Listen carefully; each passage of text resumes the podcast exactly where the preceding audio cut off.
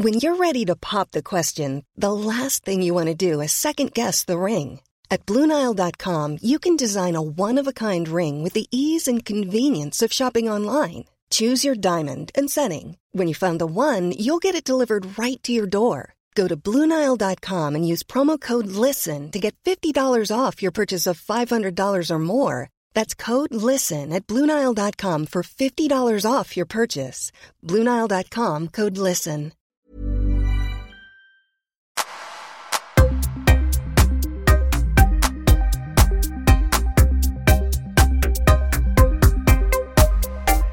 Välkomna till Öppet sinne och det som jag kallar Öppnar mitt sinne. Om det är första gången du lyssnar på det, den här typen av avsnitt så, ja, jag som är grundare av podden Öppet sinne och jag heter eh, Paul Elvaje.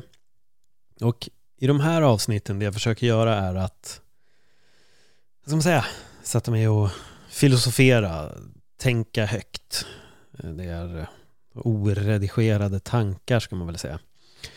Jag brukar ofta sätta mig med någon form av säga, idé eller ämne som jag tänker att jag ska gå igenom och sen hamnar jag lite där jag hamnar och det är väl egentligen lite så hela tanken med min podd är också, öppet sinne överlag. Alltså, jag får in en gäst så jag vet såklart vad vi ska prata om men jag har ingen utstakad plan utan jag gillar att se var, var samtalet tar oss. Det är väl det jag tycker är väldigt spännande. Var, var hamnar man?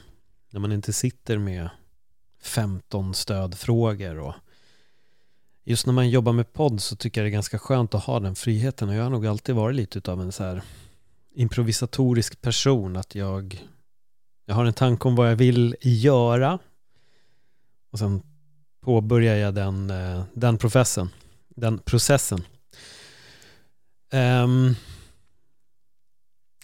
och nu sitter jag här igen. Jag vill börja med bara för er som följer den här podden liksom frekvent. Jag vill be om ursäkt för att det inte kom ett avsnitt förra veckan. Eh, den anledningen till att det inte kom något avsnitt förra veckan var för att veckan innan det så blev jag sjuk. Och jag hade tre gäster inbokade den veckan och jag var tvungen att avboka alla.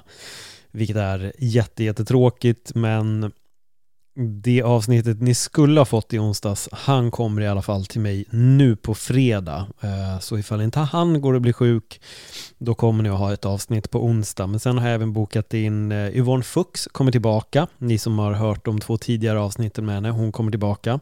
Hon var också en av de gästerna som skulle ha kommit in där för cirka två veckor sedan. Och eh, sen har jag en vän till som jag ska kontakta och se om han är redo att komma in nu igen. Så jag blev av med, med tre gäster och så tyvärr blev det ett glapp. Och när jag var, låg i feber så hade, var jag inte jätte, jättemotiverad att sätta mig och försöka filosofera. Det kändes liksom inte helt, eh, helt rätt. Så därför blev det ett glapp i, i avsnitten, vilket är jättetrist.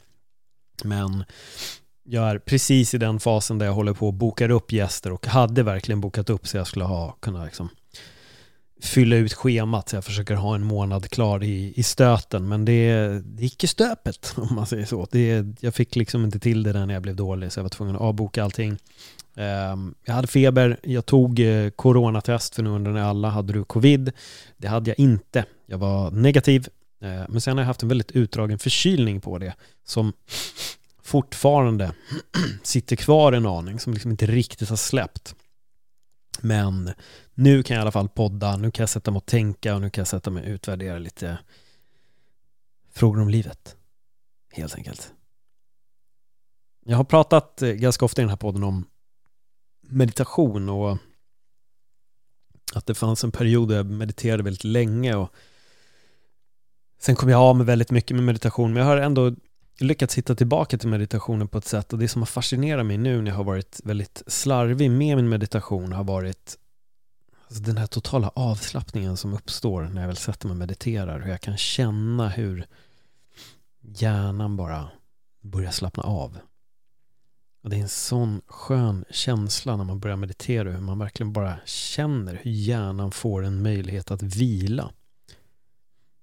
För det är det den gör den stänger sakta men sakta ner alla intryck och desto fler intryck vi kan ta bort då får hjärnan vila och hjärnan behöver sin vila. Vi är nog bara väldigt dåliga idag på att ge hjärnan den här välförtjänta vilan. Att det är mycket, så fort vi inte gör någonting så sitter vi med telefonen och tror att vi gör ingenting. Men det vi gör där är att vi egentligen överbelastar vår hjärna med att sitta med telefonen, bläddra, scrolla. Vi tar så många beslut när vi håller på med den där mobilen. Och vi vet redan att vi människor lider just nu av besluttrötthet för att varje gång vi öppnar upp vår mobil så tar vi ett beslut på att öppna den, ett beslut på vilken app vi ska in i. När vi väl är inne i den appen så tar vi beslut hela tiden om vi ska stanna, om vi ska läsa, om vi ska scrolla vidare, om vi ska gilla, inte eller kommentera.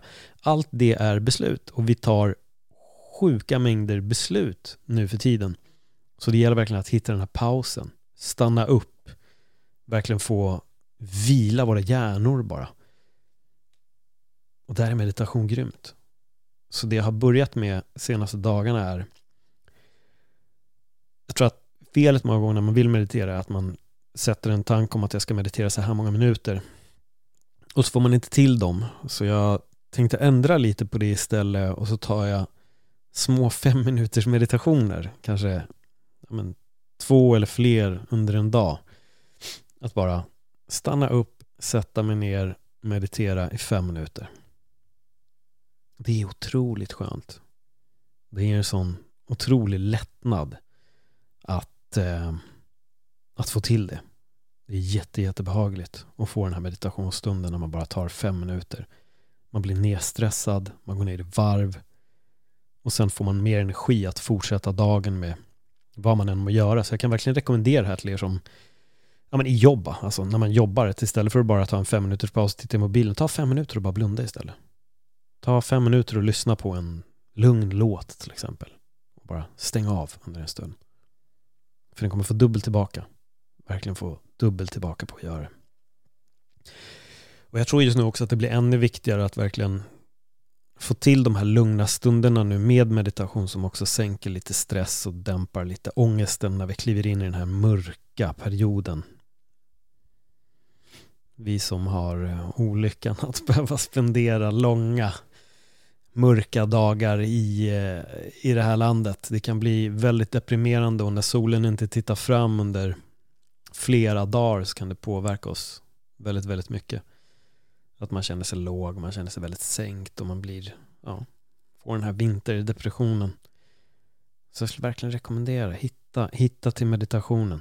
Försök att lägga det som ett fokus, ett mål under det här året att bara resten av det här året kanske. Se till att få till meditation och bara, även om det bara är några minuter, men försök att hitta den här, det här tillfället. Försök att skapa några nya positiva avslappningsrutiner under dagarna så ni kan få möjlighet att bara koppla av. Och för er som inte har testat Wim Hofen, passa på nu den här vintern, sätt det som ett mål också att prova det här med isvaksbadande och försök att komma ut och testa extrem meditering i kyla och sånt. Det är en spännande grej att göra. Jag gjorde det väldigt mycket för några år sedan. Jag kommer göra det i år kommer jag lägga fullt fokus på det när det blir lite kallare. Jag brukar gå ut på balkongen och meditera. Man, jag brukar sätta mig i kanske bara ett par shorts på balkongen, sätta mig på en filt och försöka meditera i 5-10 minuter. Samtidigt som man jobbar med kylan och andning för att få upp en annan kroppstemperatur, vilket är magiskt för att sen också gå ut och bada isvak och hela den biten. Så det tycker jag definitivt att ni ska kolla upp för det är väldigt, väldigt spännande. Otroligt spännande. Så det är väl de så små, små tipsen som jag liksom har försökt applicera under de här dagarna. Verkligen hitta de här korta stunderna för, för meditation och släng in det. Jag har fått en fråga på ibland när jag lägger ut de här så kallade öppna mitt sinne Q&A så jag har fått en fråga här. Finns det någon evolutionär fördel med grubbleri över meningen med livet? Eh, jag tycker frågan är rätt intressant. Ehm, Just att det skulle finnas en evolutionär fördel med att grubbla över meningen med livet.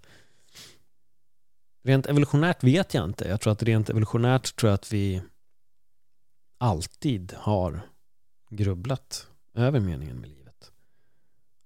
Jag tror att det är den här frågan som alltid har kommit upp. Alla har vi ställt oss frågan varför är vi här? Vad gör vi här? Vem satte oss här? Hur kommer det sig att vi existerar? Är det Big Bang? Är det inte? Eller vad? Vad är syftet med allt? Vad är? Alltså vad, vad är syftet med allt? Det är det man undrar. Vad, vad är egentligen syftet med allting? Vad, vad, är syftet med att finnas här för att gå och jobba och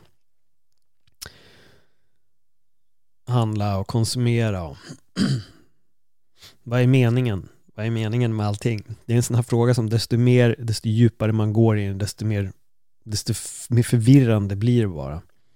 När man börjar med ifrågasättandet om allt. Sökandet efter svar och jag tror inte det finns ett, ett korrekt svar. Jag tror det gäller att hitta sin egen anledning i det hela. Men jag tror att hade det kunnat förändra oss på något sätt evolutionärt då hade jag hoppats att vi hade haft de svaren. Jag tycker inte att vi sitter på dem. Jag tycker mer att vi sitter på samma problem. Jag lyfte det tidigare i podden men läser man gammal historia eller gamla böcker eller Shakespeare eller Molière pjäser och liksom det är samma typ av problem. Det är alltid samma, det är alltid samma problem. Vi har alltid samma problem. Tekniken förändras men problemen är de samma. Det blir ingen större förändring där. Vi har fortfarande problem med pengar, vi har problem med kärlek och vi har problem med vänner och vi råkar ut för intriger och drama. Men idag har vi en iPhone och förut hade man en brevduva. Det är väl egentligen det som är den största skillnaden. Förut blev vi jagade av tigrar och idag blir vi, får vi samma känsla av att missa en tunnelbana eller läsa en kommentar på någon av de sociala medierna typ.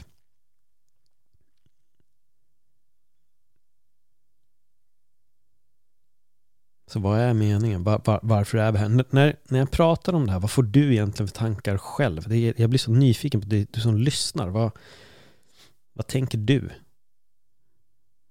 Liksom, vad anser du vara på något sätt så här, mening, inte meningen med livet, meningen med att tänka över meningen med livet. På vilket sätt?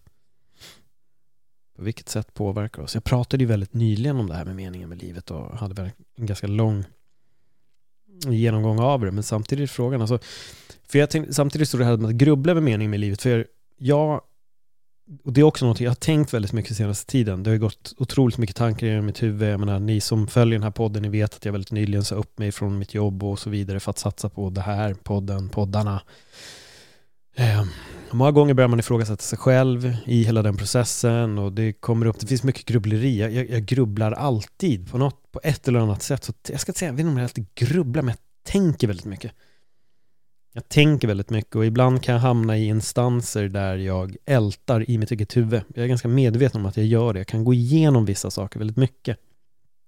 Jag kan gå igenom det väldigt mycket. Men jag tror också det är för mig en så här process. Att om det är någonting som är fel, säger vi till exempel, och då kan jag tänka väldigt mycket på det här. Varför, varför blev det så här? Eller varför hände det här? Eller varför, gjorde det, varför blev det som det blev? Och så kan jag sitta och analysera hela den biten och jag försöker analysera det utifrån, jag försöker analysera det inifrån, jag försöker tänka på mig själv, min egen delaktighet i vissa saker och hur processen har liksom fortgått. Men samtidigt i det också, i det här på något sätt, så ältande kanske är fel ord, men jag kommer välja det ändå. I det här liksom ältandet och genomgången av det här som händer, så får jag alltid svar på något sätt. Jag börjar till slut hitta lösningar. Och när jag anser att jag har hittat de här lösningarna eller svaren på de här frågorna, då kan jag på ett sätt gå vidare. Så jag skulle säga att det är skillnad på att älta och inte komma någonstans eller om man på ett sätt ältar men det ger svar också. Att det man tänkte för en timme sedan har ändå skiftat lite. Man har ändå hittat någonting så att man känner att man kan gå vidare ifrån det. Så har det på något sätt funkat för mig med många instanser i mitt liv, så här, saker som har hänt och där har jag varit tvungen att tänka väldigt mycket. Min tankeprocess går ibland på högvarv, vilket gör också att jag kan bli väldigt, väldigt trött. Eh, jag kan bli otroligt utsliten av hela den processen och när jag väl förstod det här med högkänslighet och, och hela den biten och när jag läste om det och så insåg jag att jag tillhör den, den kategorin. Fast en väldigt mild grad utav högkänslighet. Liksom. Jag är ingen sån här extrem högkänslig. Men det som fastnade väldigt mycket hos mig var mitt sätt att ta in information och hur jag analyserar saker. Där känner jag mig jätte, jätteträffad. Att om jag är på ett ställe så kommer jag ta upp allting som händer i ett rum. Jag kommer jag hör alla konversationer i ett rum om jag är där inne så uppmärksammar jag allting på en gång. Jag hör även den jag pratar med samtidigt men jag snappar upp allting runt omkring. Och det kan vara väldigt dränerande för mig. Det är en väldigt utmattande process. Det är därför jag tror också att när jag väl är själv sen och behöver tänka igenom vissa saker så kan den Det känns ibland som att jag inte tänker som alla andra gör. Det har varit min Det har jag tänkt ganska ofta. Jag tänker på ett sätt som Det känns inte som att så många gör det. Det känns inte som att så många analyserar på det sättet som jag gör. Um. Jag har väl ganska många gånger fått höra också att jag kanske tänker och grubblar för mycket. det har jag alltid fått höra. Att jag minns saker har jag också fått höra. Jag är tydligen en jävel på att komma ihåg grejer. Detaljer är jag väldigt duktig på att komma ihåg. Enligt vad andra har sagt om mig. Men jag tror att det är det som gör mig till mig också. Jag tror det är det som gör att jag gillar att göra det som jag gör i den här podden. Att sätta mig ner och så här prata, utvärdera. Hitta svar och lösningar på något sätt på, på olika saker.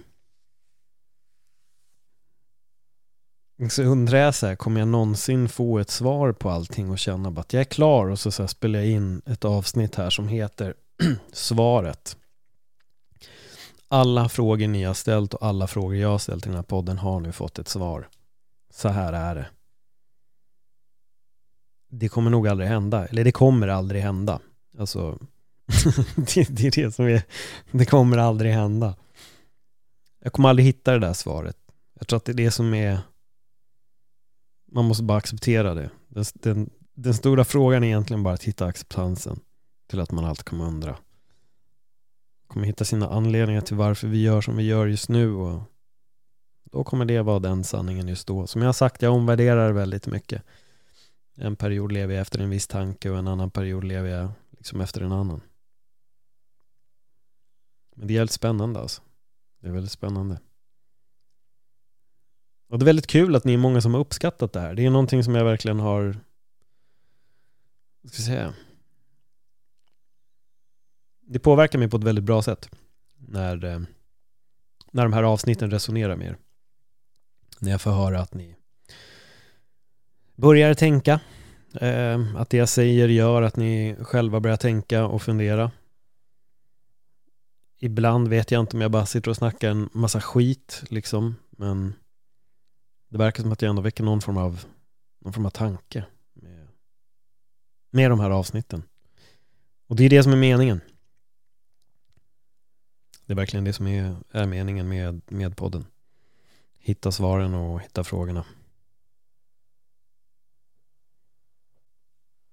Jag vet att många av er som lyssnar på den här podden gör det av anledningen att eh, komma in på den så, här, så kallade inre resan som jag brukar prata väldigt mycket om. Och jag eh, snubblade över en, en text på Instagram för inte så länge sedan som jag tyckte var väldigt intressant. Och det handlar egentligen om varför många inte vågar påbörja den, ska man säga, den läkande resan. Liksom. Kanske inte direkt den, det är ju den inre resan. Men... Och det är eh, rädsla. Många gånger är det rädsla som håller folk tillbaka. Och... Ryan Reynolds här från Mint Mobile. priset på nästan allt som går upp under inflationen, trodde vi att vi skulle bring våra priser down. So to help us, we brought in a reverse auctioneer, which is apparently a thing. Mint Mobile unlimited premium wireless. Ready to get 30, 30, bit to get 30, bit to get 20, 20, 20, bit to get 20, 20, bit to get 15, 15, 15, 15 just 15 bucks a month. So, Give it a try at mintmobile.com slash switch. $45 upfront for three months plus taxes and fees. Promo rate for new customers for limited time. Unlimited more than 40 gigabytes per month. Slows. Full terms at mintmobile.com. Quality sleep is essential. That's why the Sleep Number Smart Bed is designed for your ever evolving sleep needs. Need a bed that's firmer or softer on either side? Helps you sleep at a comfortable temperature? Sleep Number Smart Beds let you individualize your comfort so you sleep better together. JD Power ranks Sleep Number number 1 in customer satisfaction with mattresses purchased in-store. And now, save 50% on the Sleep Number limited edition Smart Bed for a limited time. For JD Power 2023 award information, visit jdpower.com/awards. Only at a Sleep Number store or sleepnumber.com. Det är egentligen inte bara rädslan för rädslan i sig utan det handlar om att man är väldigt rädd för att ta tag i det förflutna. Att blicka bakåt kan vara väldigt obehagligt. Att se sig själv i spegeln på riktigt är otäckt. Att erkänna sina brister för sig själv det är obehagligt. Att verkligen granska sig själv under mikroskopet och titta på hur man har betett sig under åren, att ifrågasätta sig själv och faktiskt ställa frågan var gjorde jag fel och vad kan jag förändra? Det är väldigt obehagligt. För det är väldigt, väldigt enkelt att peka finger på allting. Och det är otroligt många som gör det. Det är nog det som särskiljer folk som är på den så kallade inre resan från de som inte är det. De som är där, de som inte är där pekar bara på allting som var fel. Och det har oftast inte med dem själva att göra. Medan de som är på den så kallade resan kan se sina egna brister och det betyder inte att man ska ta på sig skuld för allting, absolut inte. Men de kan se sina egna fel, men de kan också se vad andra har gjort fel. Och jag tror det går lite hand i hand med det här grubbleriet, ältandet, tänkandet. Det här det handlar om att hitta ett svar i de här frågeställningarna, att kunna backa och titta och se vad, vad händer där borta? Vad händer där borta?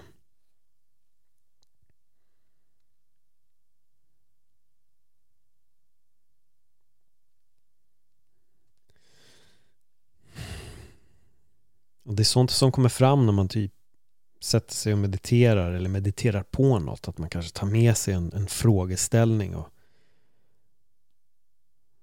och då börjar det. Och det är jobbigt. Det är väldigt jobbigt. Det var det som hände mig när jag väl påbörjade allt. Att jag... Det var en jävligt obehaglig känsla. Det var väldigt, väldigt jobbigt att börja rannsaka sig själv och det var väldigt jobbigt att börja se sitt eget beteende i allt som har hänt. Och nu snackar jag inte om en specifik sak, jag menar bara rätt generellt över livet. Det är det är väldigt lätt att gå ifrån olika incidenter och anse att ja, men det var dens fel och det var dens fel och den gjorde det och den gjorde det och den här gjorde det. Och... Ibland behöver man också ifrågasätta sig själv. Vad, vad har jag gjort för fel? Vad gjorde jag för fel här egentligen? Hur hade jag kunnat Hur hade det inte kunnat uppstå? Så jag förstår att många inte vill påbörja det här för att det, det är obehagligt. Jag har hört många också komma med kommentarer, ah, men varför ska man rota så mycket i det förflutna? Alltså det som har varit har varit och det är det som är nu som är det viktiga och liksom det där kan man bara typ strunta i och det, det stämmer inte riktigt. Det stämmer inte riktigt. Många av svaren ligger oftast väldigt, väldigt långt bak. Väldigt långt bak. Så för mig bara genom att göra den här podden, genom att ha haft till exempel gäster som Björn Ogeus och några andra som jag har pratat med, för jag vet att jag har berättat den här historien om att när jag opererade örat när jag var yngre och för er som inte har hört den sedan jag var sex år så jag hade ett, ett öra som var, det var inget utstående öra, det var som hundtipsöra typ och det skulle opereras och vi, jag går in för en operation jag, jag var ju barn, jag blir intagen för en operation, ska operera mig, men under den här operationen så är jag fortfarande medveten om allting. Jag är sövd men jag är medveten. Jag hör, jag hör vad läkarna säger, jag känner smärtan och det är skitont, men jag kan inte säga till dem att sluta. Det går inte, jag, jag, jag får inte ur med några ord, men jag har väldigt ont. Och jag minns att i mitt huvud så säger jag att det gör ont, det gör ont liksom. Och sen när de väl var klara så kände jag bara, okej, okay, det, det, är klart, vad skönt. Um, men jag har inte tänkt så mycket jag har inte tänkt så mycket mer på det. Det har kommit upp några gånger. Jag minns operationen. Jag tycker den är väldigt obehaglig. Men genom att ha haft de här gästerna som har pratat om trauman och jag har frågat lite om den här incidenten så har jag insett att det här är ett sånt sjukt trauma för mig. Alltså det är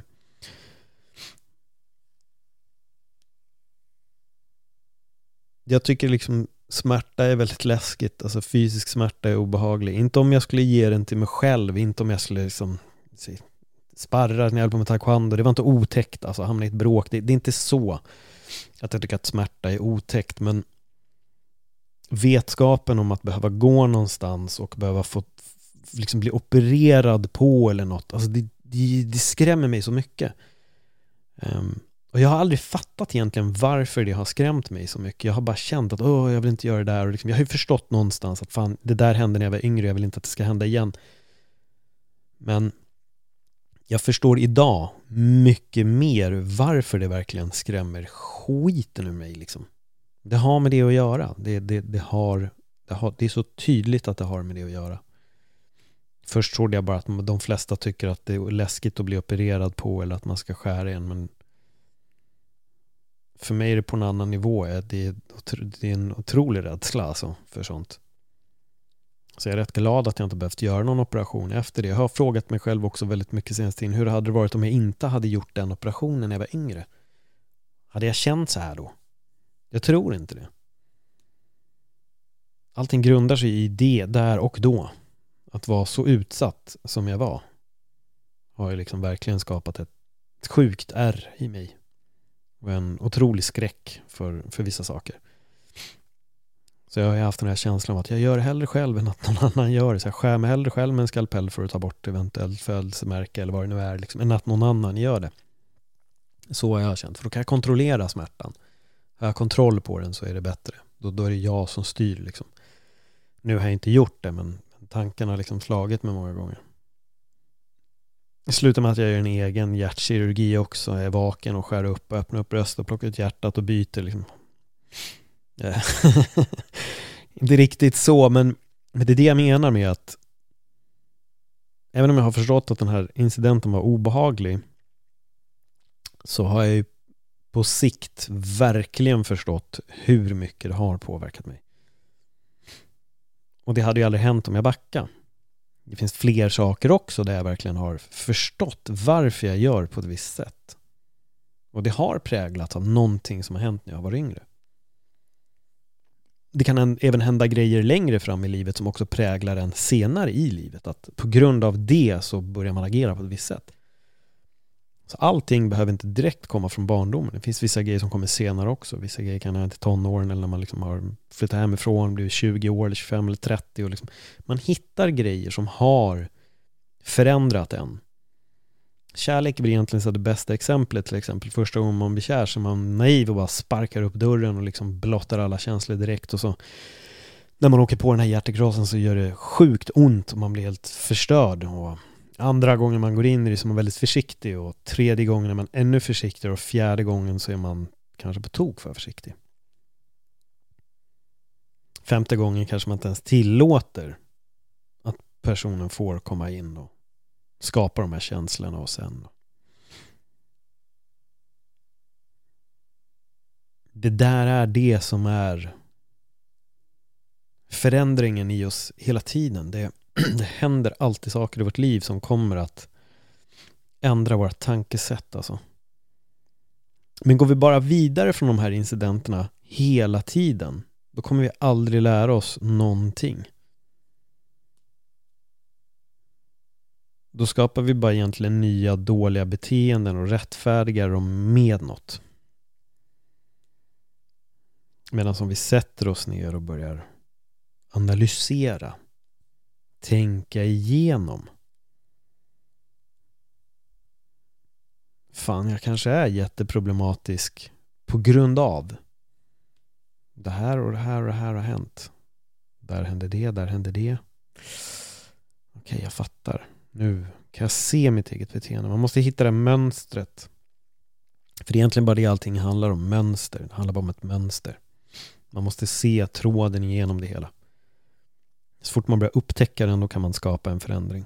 Då kan man ändra något. Så fort man hittar anledningen till varför man gör på ett visst sätt, då kan man skapa en förändring. Men det är väldigt mycket lättare att inte vilja se varför. Det är väldigt mycket lättare att inte backa bak. Att bara säga att ja, ja men det som hände då, det är bara och äh, skit i det. Det är väldigt enkelt. Det svåra är att våga sätta sig där och börja gå igenom. Hur är min relation till mina föräldrar? Blev jag kramad som barn? Blev jag inte det? Jag Är älskad? Hur många gånger har jag fått höra det? Hur såg det ut i skolan? Hur var jag bland mina vänner? Och liksom, hur uppfattar de mig och hur uppfattar jag mig själv bland dem? Och liksom.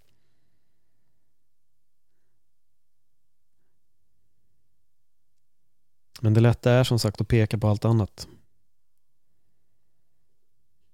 Att säga att det här är fel på grund av det den gjorde. Det här är fel på grund av dem. Det här är fel på grund av det. Men det svåra, är, det svåra är att erkänna att det här är fel på grund av mig. Jag har satt mig själv i den här situationen. Jävlar, jag fortsätter att sätta mig själv i den här situationen igen och igen och igen på grund av det som hände då. Jag börjar bara dejta den här typen av personer på grund av Shit. Det är som de här klassiska kommentarerna Du är som alla andra. Ja, med största sannolikhet om du bara träffar en typ av personer så kommer ju alla vara som varandra. Då kanske det är dig det är fel på. Det kanske är där du ska börja då Varför träffar du bara en viss typ av personer? Vad är det som gör att du bara dras till det här?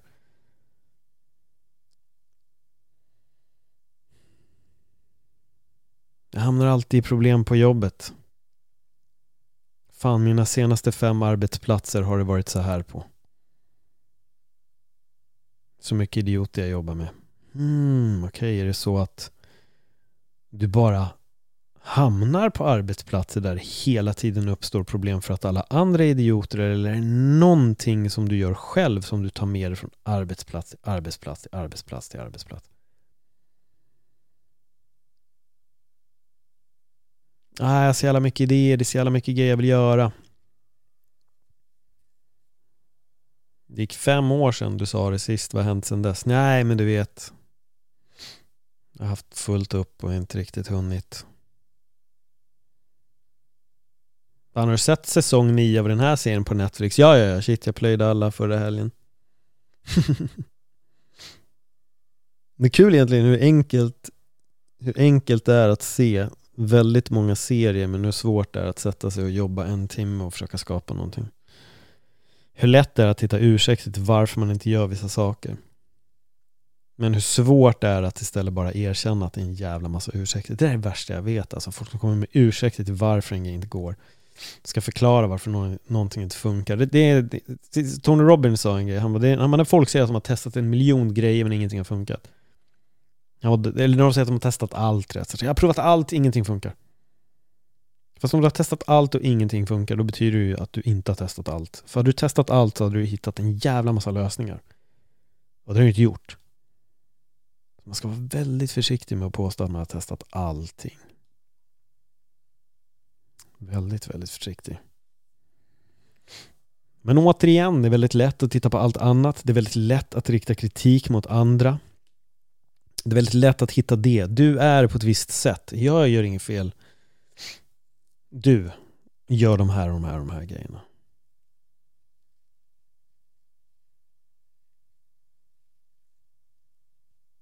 Det där med att ta och ge kritik alltså, det är... Ehm, Det är inte lätt alltså. Det är inte lätt. Det är verkligen inte lätt. Jag har försökt bli eh, som man säger, väldigt försiktig med att ge så kallad kritik. För det finns en ganska enkel anledning. Kritik om den inte är konstruktiv, då är det bara kritik. Gnäll egentligen, skulle jag nog säga. Men det finns människor där ute som tycker att det är deras givna rätt att kritisera alla. Och det är oftast de personerna som också är jättekänsliga när de själva får någon form av kritik. Det är det som är en så här höjden av ironi. Att när de själva får någon form av kritik så tar de jätteilla upp. Och börjar sparka bakut. Men de själva fattar inte varför de inte kan, kan ge kritik. Men kritik är svårt. Det är svårt att ge och det är svårt att ta emot. Alltså, jag tror alla upplever att det är väldigt svårt att ta emot kritik. Liksom. För kritik är kritik, den är sällan positiv. Det är oftast någonting som måste förändras eller någonting som måste göras. Och det är väl egentligen det man, det, det man gör när man påbörjar hela den här resan. Det är egentligen att hitta felen hos sig själv och förändra dem. Och det är läskigt. Det är väldigt läskigt. Att sätta sig i en position där man tänker att okej, okay, jag ska hitta alla mina fel nu. Shit, det är ingen rolig grej. Det är verkligen ingen rolig grej att sätta sig och hitta alla fel. Det kan vara väldigt jobbigt och det kan vara väldigt dystert och det kommer komma fram så mycket i den processen när man väl börjar. Att det kommer inte vara så jävla kul i slutändan. Men det är väldigt värt det. När man väl har gjort det ett tag så är det väldigt värt det. Så jag tycker att börja. Sätt igång bara om du tvekar. Börja med att ifrågasätta någonting från din, den tidiga tiden i ditt liv. Så kommer du nog komma fram till någonting. Nästa vecka kommer ni att få en vanlig intervju, såvida inte mina gäster blir sjuka. Men jag har två inbokare, jag ska höra av mig till den tredje nu och jag har några till som jag ska höra av mig till. Eh, vem vill ni att jag ska intervjua?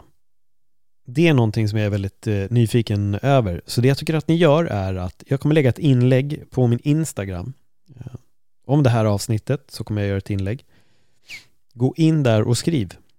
Om ni har någon gäst som ni jättegärna skulle vilja höra, om ni vill höra mig i ett samtal med någon, så skriv gärna det där. Tagga personen också, att jag skulle vilja höra hashtag, eller att den här personen sitta i ett samtal med dig, Paul, kan du skriva. Eh, så gör det. För jag tror att det är det bästa sättet att, att få in lite folk till den här podden också. Att när, när ni lyssnare säger offentligt att den här personen vill jag höra dig i ett samtal med, då brukar det gå att eh, lösa. Relativt enkelt. Eh, relativt enkelt. Sen har jag ett gäng gäster som jag också vill få in. Men, men hör av er, gör det. Skriv där och, och kolla. Eh, jag vill även tacka alla er som, som stöttar mig på Patreon. Ni, ni är några stycken, det är inte jättemånga, men ni är några stycken och tack så otroligt mycket för att ni gör det. Den här podden just nu eh, lever ju väldigt eh, eget liv liksom. Jag har just nu inga sponsorer till podden. Eh, jag är lite på småjakt efter det och det hade varit grymt om jag kunde få in sponsorer. Men om du känner att du gillar det du hör här, om du känner att du vill stötta den här podden lite grann, så gör jättegärna det. Eh, det betyder otroligt mycket och det ger mig bara en en simpel motivation att liksom fortsätta sätta mig här och producera de här avsnitten. Jag håller på att jobba med YouTube, jag håller på att fixa lite grejer och jag hoppas på att jag kan få ut mer content så snart som möjligt. Men jag sitter också med två stycken poddar och, och jag gör verkligen det bästa jag kan. Eh, men vill ni höra mer av den här typen av content, skriv till mig också. Bara säg att eh, har du lust att sätta dig och filosofera lite om, om den här frågan så skulle jag uppskatta det jättemycket. Så med det sagt får jag säga tack för att ni lyssnade. Ha en fantastisk vecka. Hej då.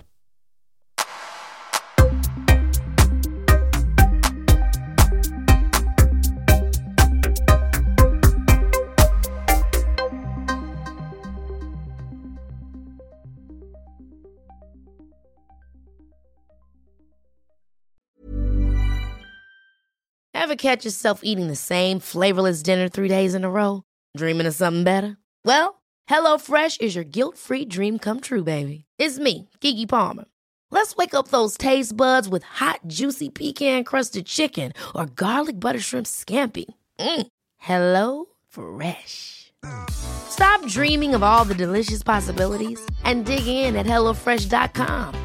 Let's get this dinner party started.